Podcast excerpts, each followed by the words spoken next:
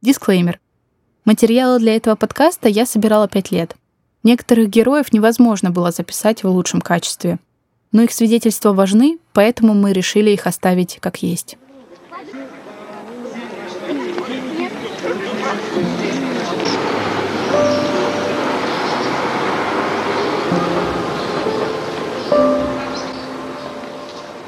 Обидно, что забыли. Вот это прям... Как забыли? Кто? И, в смысле, мое поколение не знает. Я про это. А, вот это, да? Да, это Ну, прям... Вспоминаешь же, вот, и но то соби- э, вспоминает и Беслан, да, и Беслан там внутри собирает. Это мой разговор с Ларисой Романовой. Она и почти вся ее семья были заложниками в июне 95-го. Тогда террористы захватили больницу и требовали прекратить войну в Чечне.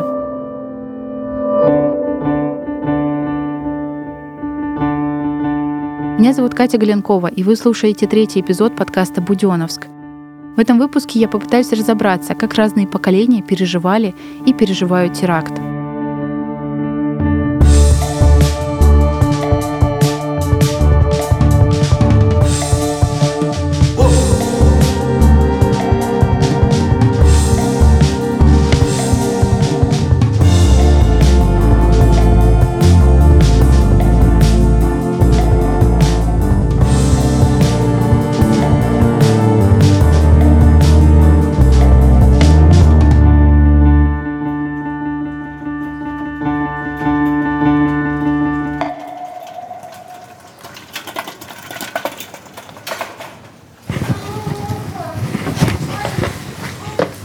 Летний вечер в Буденовске. Я сижу на кухне за большим круглым столом вместе с Ларисой, ее дочерью Инной и внучкой Риной. Мы говорим про теракты в Буденовске и Беслане. Ну, Беслан тут вообще из ряда вон, школа, дети. пер- Это голос Инны, дочери Ларисы. За день до теракта она родила дочку. Сколько там человек погибло? 334. Да, ты... Это- А у нас сколько в 129, по крайней мере, это, Да, это так вот. э, Где больницы. 129? Там Типа сколько? больницы. А это спрашивает Рина, внучка Ларисы и дочка Инны. Ей было 4 года в момент теракта. А когда мы записываем это интервью, Рине 27 лет. Погибла? Да, ну вот следствие, вот вчера я с ним общалась, он сказал, что 129. Ну, я не знаю, мне кажется, это больше. Ну, может быть, по самой больнице столько и было А, расстрельных. А, по городу а по расстреляно, по городу? городу По рынку ездили, было? прям стреляли с автомата. Ну, вот это я тоже еще- слышала, что со всего города сгребали Ну, как раз людей, да? и Папа, например, ехал с рынка с братом, с Игорем, они на этом, на газоне, вот это возвращ- начали стрелять, они сели э, и начали расстреливать, газон же тоже. Они выскочили, с машины бросили, Там в городе тоже стрельба была, тоже В страх городе нагнали. стрельба. Ходили по домам, стреляли.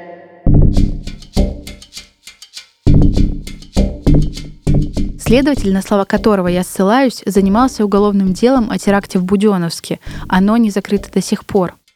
Летом 1995 года, когда случился теракт, Михаил гостил у бабушки. Там боевики захватили, короче, Буденовск. Все, надо прятаться в подвалы. Ну, бабуля как бы она так, и все равно была. Раньше не было ни интернета, там особо такой огласки не было. Ну, конечно, родители, я сам с Пятигорска там, э, ну, увидели в новостях. Ну, там через день, я просто хорошо помню тот момент. Мне 18-го, там 6 лет исполнилось.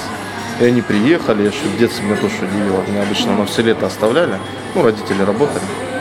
А тут приехали. Ну, никто, конечно, ничего не говорил. Ну, уже потом подрос. Уже, конечно, о буденовских событиях. Даже не помню, откуда там узнал. Ну, потому что близко, в соседний район. А возвращаясь еще раз в детство, родители что-нибудь говорили? Ну, как-то это Честно, не вспомню.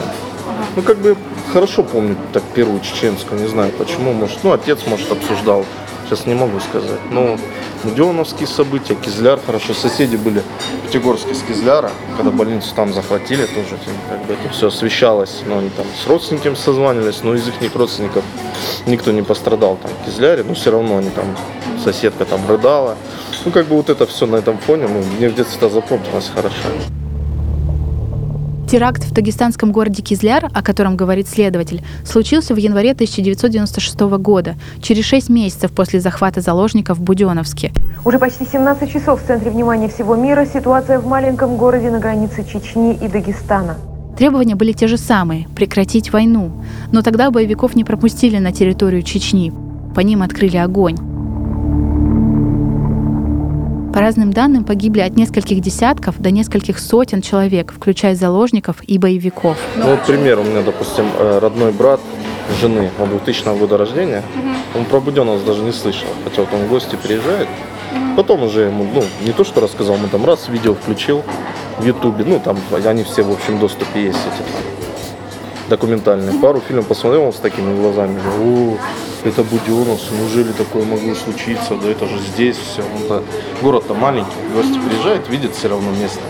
И отдел там, ну, очень удивлен был. Сейчас как бы я работаю над этим не из-за того, что там мне там медаль дадут или там, я не знаю, какую-то премию. Ну просто, ну, такое событие, я не знаю, как у меня есть возможность им заниматься, я им по полной занимаюсь. Чтобы, ну, потому что столько людей погибло на самом деле. А сколько после этого травм у людей.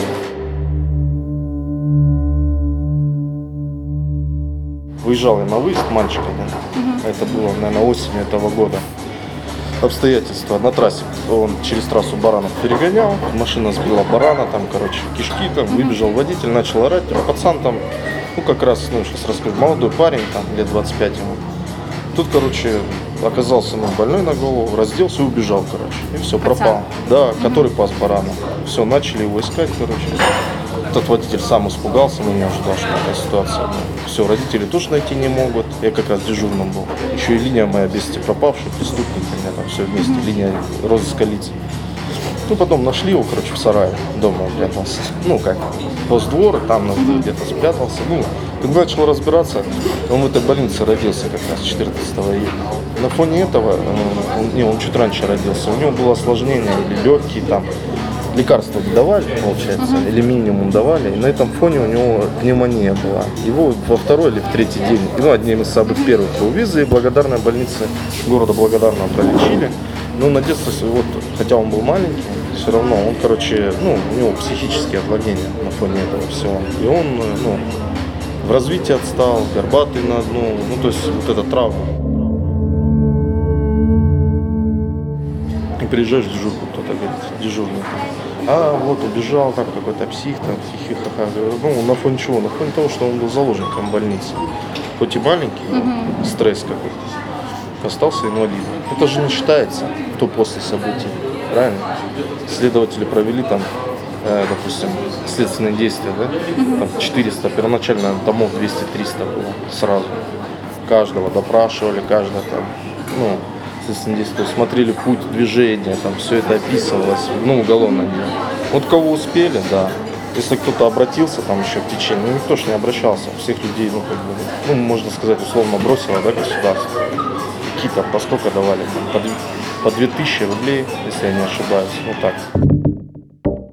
На русском языке это, в принципе, тяжелое психическое состояние, которое возникает в результате одного очень тяжелого события или повторяющегося, которое э, оказывает сверхмощное негативное воздействие на нашу психику. Психотерапевт Виктория Незнанская в 2001 в США помогала свидетелям теракта 11 сентября пережить трагедию. Я попросила ее рассказать про посттравматическое стрессовое расстройство, одно из самых частых психологических последствий у людей, переживших теракт.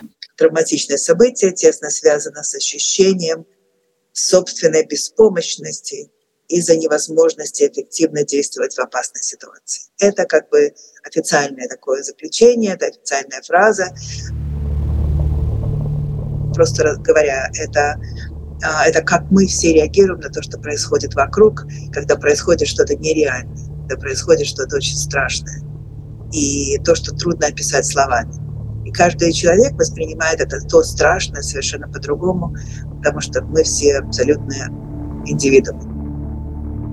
Как дети переживают трагедии, которые случаются в их жизни? В целом это состояние у ребенка э, трудно выразить словами, потому что совсем другой уровень развития. Начиная от, э, скажем, от 6 лет, от 6 до 12, вот здесь идет очень сильное э, переосмысление травмы, которая происходит у ребенка. И потому что можно все выразить словами, можно нарисовать. И мы, конечно, видим это у более младших детей. Но, наверное, вам стоит нам поговорить о том возрасте, который действительно дети помнят, и дети могут об этом говорить и рассказать. И все равно даже понятие ощущения самого страшного, как смерть, у каждого ребенка преломляется по-другому. И дети до пяти лет, они как бы об этом, они не понимают, что такое смерть. Им кажется, что все это может вернуться, поэтому нет такой вот фатальности. Начиная с шести лет это происходит более другое осмысление. И, конечно, у подростков еще более серьезное осмысление.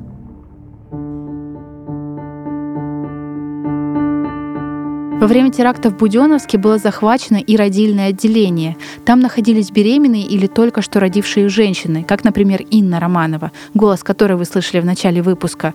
Спрашиваю у Виктории, может ли психологическая травма передаваться совсем маленьким детям? Ну, начнем с того, что травма это не стопроцентное явление. Мы, не все люди, которые переживают тяжелые события, превращаются у них это в травму. То есть травму получают всех, но насколько это переходит в хроническое событие или насколько это происходит в очень серьезной зависимости от этого состояния, это зависит очень много от человека. Поэтому, а, говоря о том, что каждая мать, которая родила ребенка в этот период, каждая из них получила травму, это правда. Передала ли каждая женщина своему ребенку травму, это нет мы не можем такое говорить. Мы даже не можем говорить о том, что каждая из этих рожениц пережила абсолютно то же самое. Но мы можем с точной уверенностью говорить о том, что травма передается от матери к малышу. Очень. На буквально даже с всасыванием крови, плод. А, потому что если мать не в состоянии покоя, если не в состоянии дать ребенку ту любовь и ту заботу, которую малыш, ну, которую малыш требует, а, у ребенка происходит травма. Так что то, что мамы говорят, что это никак не повлияло на их детей, это означает только лишь то, что они сами не испытали вот эту вот самую травму.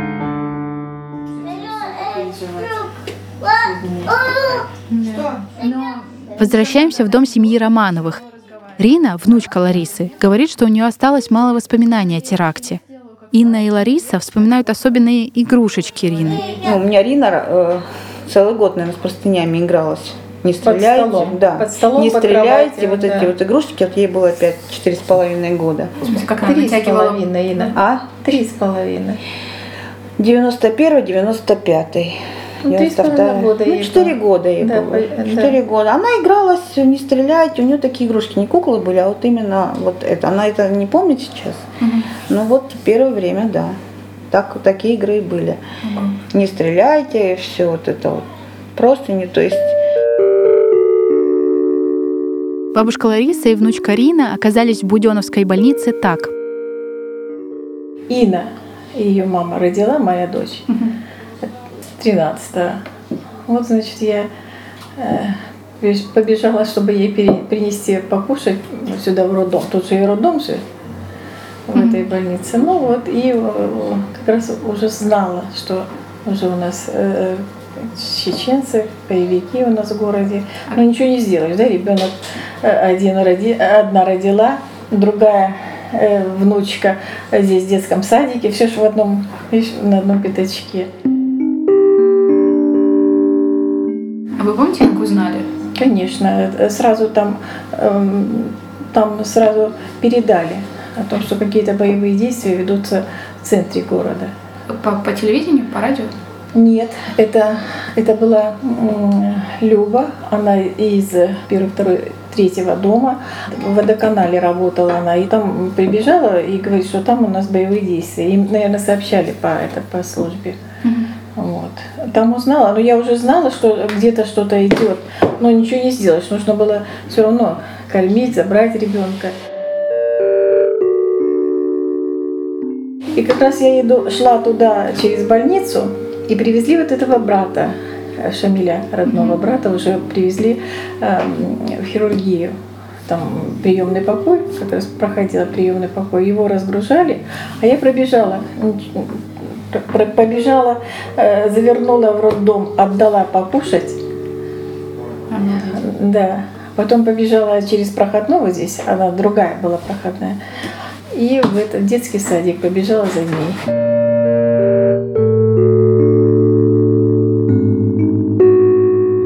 Выхода не было, или ее забирать, или там оставлять. А я уже знала, что да, что уже боевики уже у нас в городе. И уже в больнице, потому что брата привезли. Это я точно видела. На грузовике его привезли, э, там уже несколько человек. И когда я уже возвращалась и говорю ребятам на посту, говорю, ребята, говорю, боевики, вы уходите вот здесь, которые э, э, дежурили, на проходной дежурили, наши ребята, ну, кто там у нас, Ну, охрана. Говорю, уходите. И как раз я вот так проходила, и уже, уже опять боевики сюда уже въезжали. Они кричали, стой, стреляй. Но не попадали, чтобы специально, да, ну, я с ней на, на руках. Да, мы с тобой перебегали, да, дорогу? Да, вот эта да. прям картинка помнится, Да, что да. садика вот так на больницу. Я ее вот так обхватила, стреля... стрельба шла, но э, не стреляли в нас они, а просто ну, как бы пугай, остановитесь, мол, что куда-то. Ну, мы забежали как раз э, в отделение, попали в хирургическое отделение. В хирургическом отделении все уже были, э, уже, уже заходили боевики, заносили своих раненых, все. И мы тут остановились, и все уже по- попрятались по, по палатам, уже боялись, слышали уже э, об этом все. Я хотела вот Рину, попросила простынь, чтобы постелить на кровати в хирургическом э, палате после э, операции э, лежали там люди.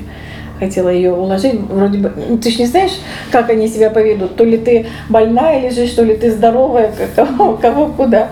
Ну вот я ее хотела припрятать немножко. А, а женщина там, вот я вот до сих пор помню, она не дала мне просто. Медсестра? Нет. А Просто вот, которая больная лежала там. Не дала просто. У нее была просто запасная, она мне ее не дала. Говорит, а, а, и- да. Она говорит, а откуда я знаю, откуда вы? А может быть, это за вами там это. Вот это точно я помню. А, спрятать тебе мне да, дали? не дали. А потом там бабушка а, была после операции, ей ногу отрезали. Да, и вот я Рину положила вот рядом с этой женщиной. Ну, чтобы не знаешь, как поведут себя вот в этом случае вот эти люди. А сколько вообще человек было в палате? В палате, я сейчас вот вспомню, раз, два, три, шесть человек. Ну, мы, э, я на пустой кровати была, Мгм. пять человек было в палате.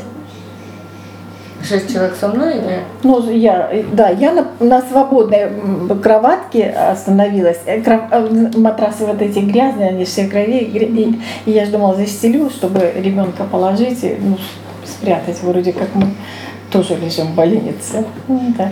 Да, Поэтому я запомнила эту женщину, э, которая мне не дала просто. И бабушку ту помню, что она вот ее положила рядом с собой. Вы потом в городе не виделись с этим? С бабушкой я не виделась, а эту женщину я, я лежала в больнице э, у Валентины Михайловны вот, э, этого отделения, и она тоже лежала в больнице. А я, я вначале не обратила внимания, она, э, значит, она просит, говорит, «О, ой, у меня эти лекарства закончились от давления, у кого, у кого они есть? Я говорю, вот у меня есть, я вам даю, и подняла голову, глаза на нее, и узнала вот эту женщину. И Ну, что, дала? а, нет, ну я уже сказала, что у меня есть. Я отдала, конечно, но я ничего не сказала. Но ее я точно видела, эту женщину. Она До сих пор я ее помню. Спрашиваю Инну, что показывали по телевизору в больнице. Вот как об этом рассказывали, я точно помню, потому что когда захват только произошел, нас всех в роддоме собрали у, в кабинете главврача, ой, заведующей род- родильным отделением Да. Гончаровой. Все вот этот третий этаж, мы все туда вот так вот кучка сбились, наверное, где-то такой кабинет, может, чуть больше, не намножечко. И там был телевизор как раз-таки. Смотрели. И Ельцина нам боевики ворвались, там дверь вышибли с автоматами, мы там все поперепугались, потому что она закрыла дверь, не пускали их. В общем, они ворвались, включают телевизор и слушайте, говорит, что говорит Ельцин. И он говорит, степной город Буденновск, больница 75 человек, захвачен боевиками. Вот, сейчас ведутся мероприятия, а у нас, собственно, в коридорах пройти невозможно было. всем главам администрации.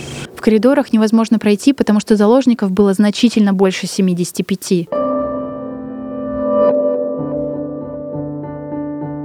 У каждого заложника Буденовской больницы есть три главных воспоминания.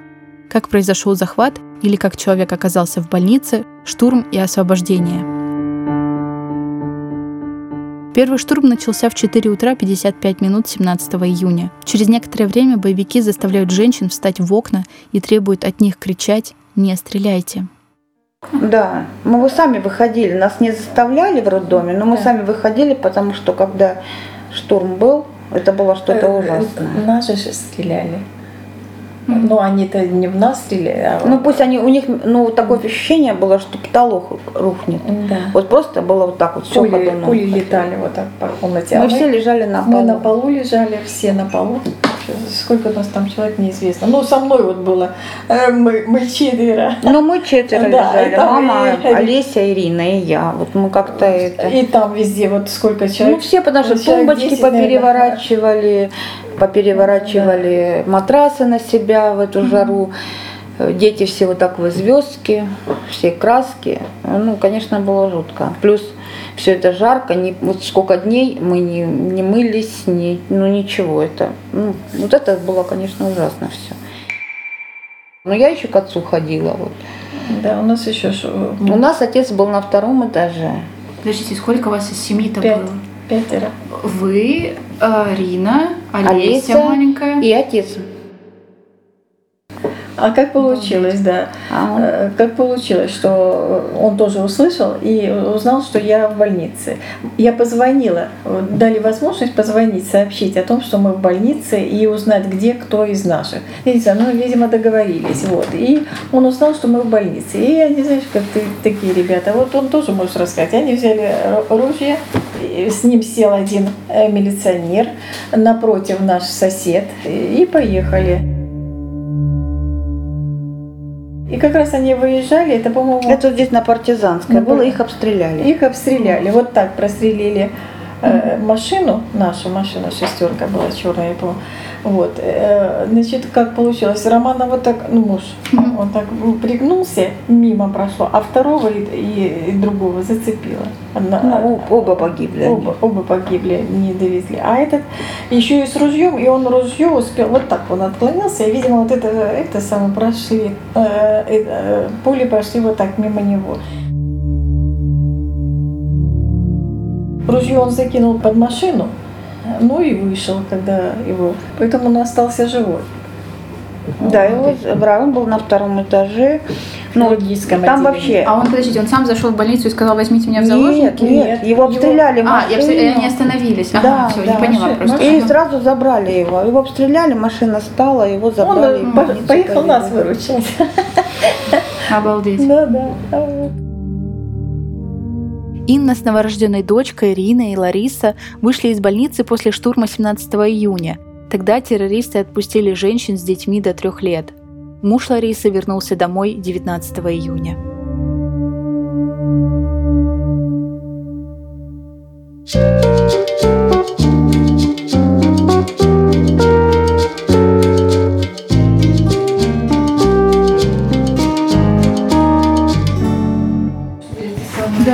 хотя у, у Ирины есть телефончик, да? Да. Ну, если с ней связь поддержит.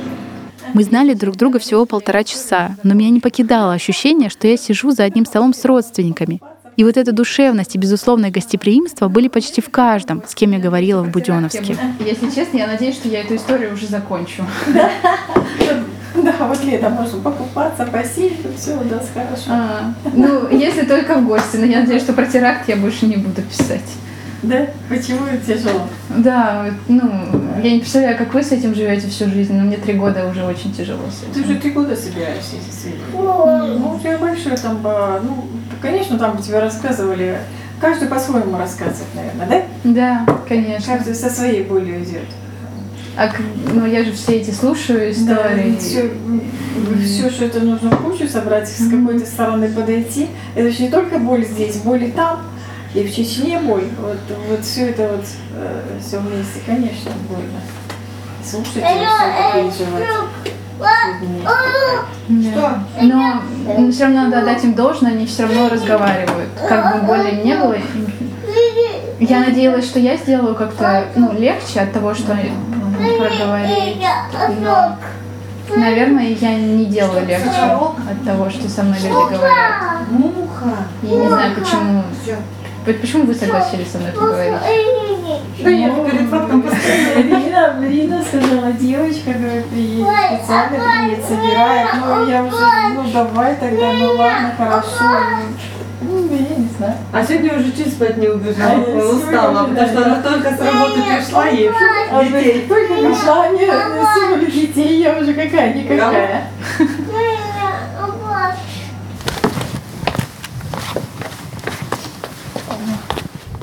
На прощание Романовы пошли проводить меня во двор. Да, да. А вон там сейчас этого столба нету, бабуль, черного? Он, да, этот стол покрасил, я не знаю, что-то там какой-то стол Там раньше он был, был да, там 95 написано. Да, 95-й год был. На электрическом столбе? Нет, нет, вот такой стол какой-то был. Не, нет, он раньше у нас тут стоял, да, черно-красный на углу. Там что-то черный, как будто кровь, и 95-й, да? Только когда мы прощались, я поняла, насколько дом Романовых близко к зданию больницы. Это был третий эпизод подкаста «Буденовск». Надеюсь, вы также полюбили семью Романовых, как и я. В следующем эпизоде мы поговорим про то, как Кремль после теракта в Буденовске отказался от переговоров с террористами, избрав тактику мочить всех в сортире. Спасибо, что дослушали до конца. Буду рада вашим репостам, комментариям и оценкам на всех подкаст-платформах. В создании этого подкаста участвовали продюсер Закир Магомедов, продюсер и редактор Иван Мартыненко, редакторы Надежда Юрьева и Алексей Полихович, звукорежиссер и композитор Алексей Зеленский, автор концепции подкаста, сценариев второго и четвертого эпизода Георгий Устинов, ведущая, автор исследования и сценарист я, Катя Гленкова.